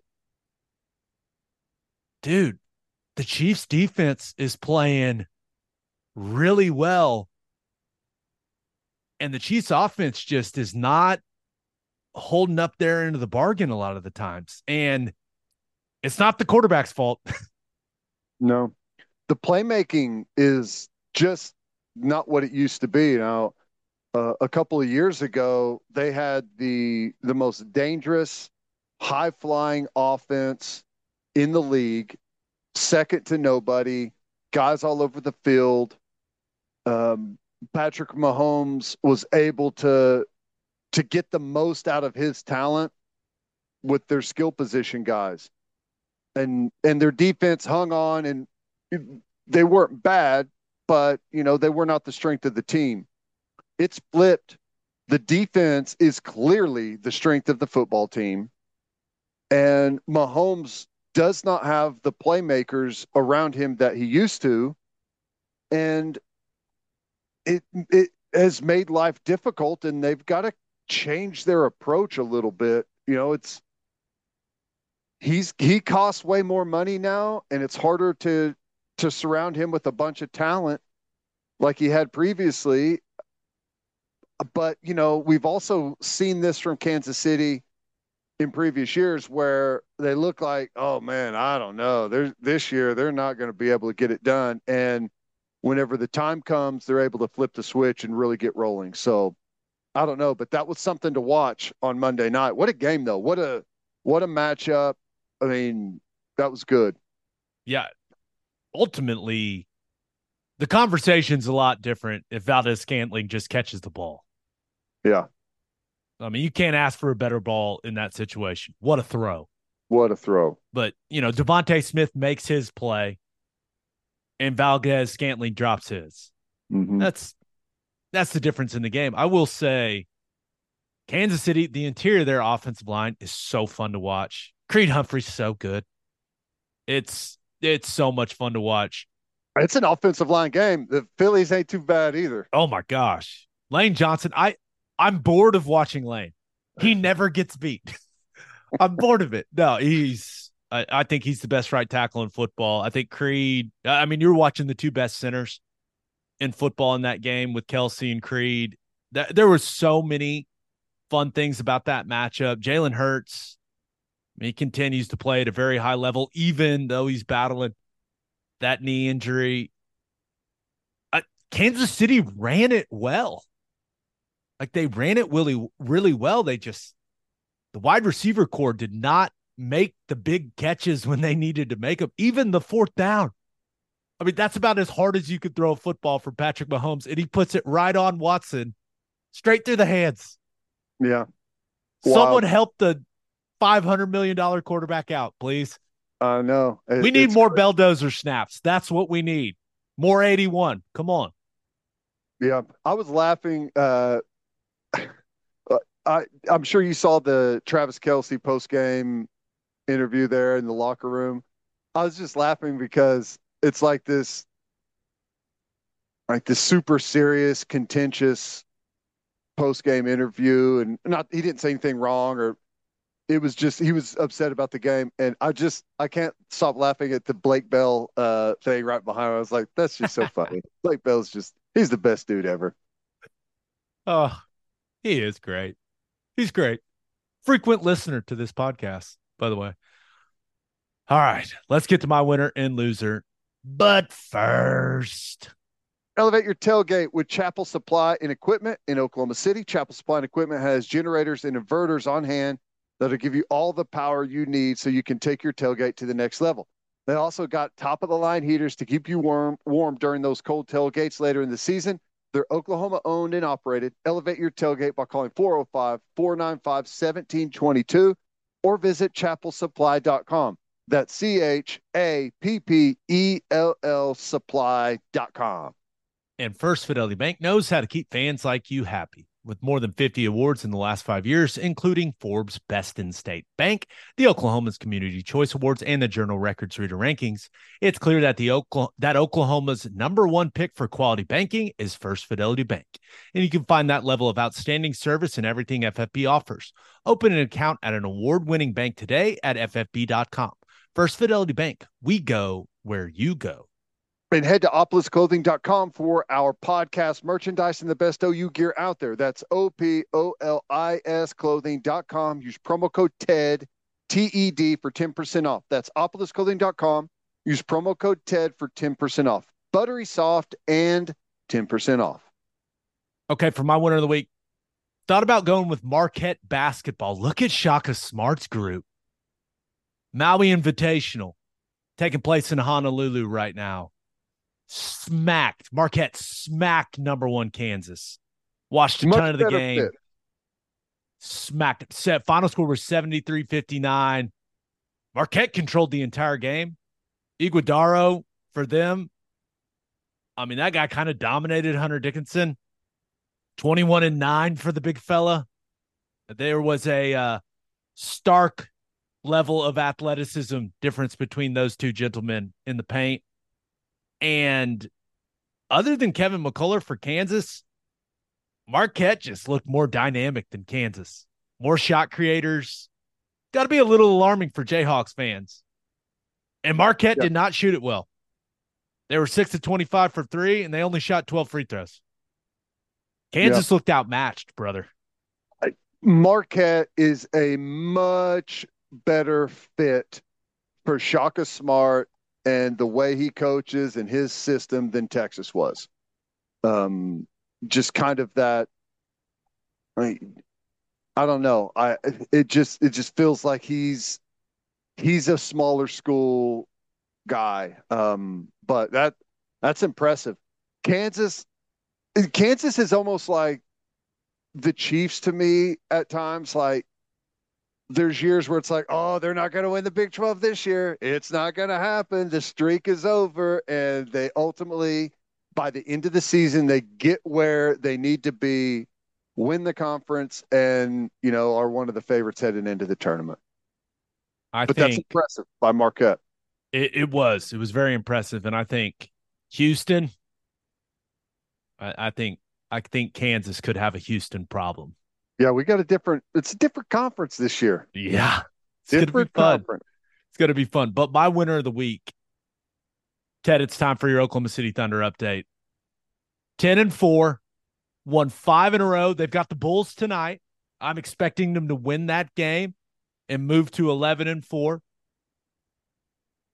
It's so satisfying. I pull up the NBA standings in my app. They're at the top. They're up there at the Little- top of the Western There's a Conference. little little playoff line and they're Yeah. on the top of it, huh? yeah, the, top half over the little playoff line. Man, it how fun is this? How fun is this? It's awesome. It's awesome. Chet Holmgren, undoubtedly leader for the rookie of the year right now. Uh, the three he hit, the three he hit to send the Warriors game into overtime was so sick. I I love the edge that dude plays with. I'm a big fan, and people are starting to recognize that at this point, he's better than Wembanyama. He I, I think he's got a great chance to be rookie of the year, especially if the Thunder keep winning at a high level. Shai Gilgeous-Alexander, he is going to be a legitimate MVP candidate if the Thunder are in the mix for a top four, top five seed in the West. Uh, I mean, he just he continues to improve defensively as well. Isaiah Joe may be on the best contract for a team in the entire NBA. Dude is shooting 50% from three. Crazy. Dort, Dort's contract, they paid him. That contract's looking good. He is, he guards the other team's best player every night. He's shooting 45% from three. Now you would assume that that's that's going to come down naturally over the course of the season, but then you've got Cason Wallace. He's been one of the best rookies in the league. He's also shooting over 50% from three. I mean, the Thunder are shooting the absolute hell out of the basketball. The only negative right now is Jalen Williams is missing games with a hip injury. I don't love that. Maybe maybe it's all that muscle he added up top, putting some stress on the hips. But I it doesn't sound like it's too serious. And he has been awesome. I mean, it's clear he has improved. I'm just getting very, very excited about this season. I'm not getting irrationally excited. I'm not going over winning it at all, baby. I'm close. But I'm just I'm just so happy that this team is so good. It's fun. It's so crazy that it's it's taken pretty much my entire time ever watching the Thunder for them to get the three and D guy. Uh, we've had unbelievable defensive players, but you know the the offensive side of it has been missing. Dort is uh, he's got it rolling, that's awesome. He is. I love watching him play. I he would have made more money playing football, but that's a different conversation. It'll be really funny if they lose to the Bulls tonight and I just come off the rails. be like, what are we doing? But I don't think that's going to happen. They have the 76ers, Minnesota, the Lakers, and the Mavs in their next four. So I am, I, I think that's going to be a really good measuring stick of where this team is at from a competitive standpoint. And I'm excited to see how it goes. So, so much excitement. Kenrich Williams back, making all kinds of hustle plays. They're giddy. People just love criticizing Giddey, and all the dude does is put up great stats. Yeah, he makes some mistakes, but look at that hair, people. Come on, you can't be mad at the guy. He's gorgeous. What are we doing? But I am, I'm just, I'm very excited to watch the rest of this NBA season. Yeah, it's it's great to see that they're in the mix, man. That's uh, and it's it's been coming. We've been able to see it. You know the the the future has looked bright for a while now, and it's good to see it that it's all coming together. Um, love that Holmgren is is as polished as he is for really his first year playing. Obviously, he was around last year and got to probably gain some experience just watching the league and and everything what goes into it. And I guess he he was he was practicing pretty heavily towards the end of last year too. So it's awesome, man. I'm I'm uh I'm pumped about it. As am I. My loser of the week, Zach Wilson. Mm. Was supposed to be a reset year for him. Supposed to be a redshirt year. He was supposed to sit behind Aaron Rodgers and learn and improve and have kind of all the vitriol that's been surrounding him the last couple years kind of dissipate. And Rodgers goes out with the Achilles. He has not played well. And now, for the third time, he has been bitched by the New York Jets. They're four and six. They've lost three in a row. And Robert Saleh said, Hey, we're benching him to start Tim Boyle. And actually, I guess Wilson's going to be the third string quarterback behind Boyle and Trevor Siemian. This was Ted, that's this was supposed to be a kind of reset year for this guy and I don't know if there's any coming back from this. He's been he's been the worst quarterback in football over the last 3 years. Yeah. Well, here's the thing. I'm not suggesting that Zach Wilson is a great quarterback, but he was thrown into a horrible position and he's playing behind one of, if not the worst offensive line in the NFL. Uh, they've had injury problems. I think there's been like 14 or 15 different linemen that have had to rotate through and play and start. Um, you are about to witness how difficult it is to play quarterback for the Jets whenever we watch them play this weekend. Be prepared for the most atrocious quarterback show you've ever seen in your life. Now, the Dolphins' defense is not great. Um, so m- maybe it's not nearly as as bad as it could look, but it Zach Wilson is not as bad as he's looked. Is I guess what I'm getting to, and he's looked really bad. He's not great, but that situation is. I mean, Aaron Rodgers played what he played three or four snaps, and every single one of those snaps he was avoiding contact, and he ended up tearing his Achilles three plays into the season. So, I mean, you got to keep some of that in mind. Remember back to Hard Knocks. Do you remember how pissed their coaches were about the offensive line and how we've got to get better? We like he essentially not he literally called out the entire offensive line in almost every team meeting about how they're the group that's holding the team back. you know, it's like that hasn't changed. And that you got to recognize that and we're going to see it with what's his name? Boyle. Tim Boyle, fifth year in the league. Uh, his NFL stats: three touchdowns, nine interceptions. Well, he's it's going to be three interceptions and nine sacks whenever they play this weekend. Is going to be his stat line. I I think that's the Black Friday game. Oh, is it? Is on Yeah. Friday? Okay. So nothing like being named the starter and then having a short week to prepare. Nice. Everyone tune in for the slaughter to have Yeah. a little bit of appreciation for Zach Wilson. Yeah. This is I I can't imagine that. I think that's an Amazon game. I can't imagine Amazon thought they were paying for Tim Boyle to start for the Jets. I hate streaming sports. It's the worst thing ever. Why do you hate them so much? Because it It- seems like it's headed that direction, friend. You you maybe need to start adjusting. I know, I I know it, and I I have adjusted, but it just it it's just a, a pain. It doesn't. It works so much easier on a with a cable box and a DVR. The functionality is a million times better, but it's a worthless complaint. I hear you. It's where we're going. some stats I saw from the Athletic regarding Zach Wilson over the last three years.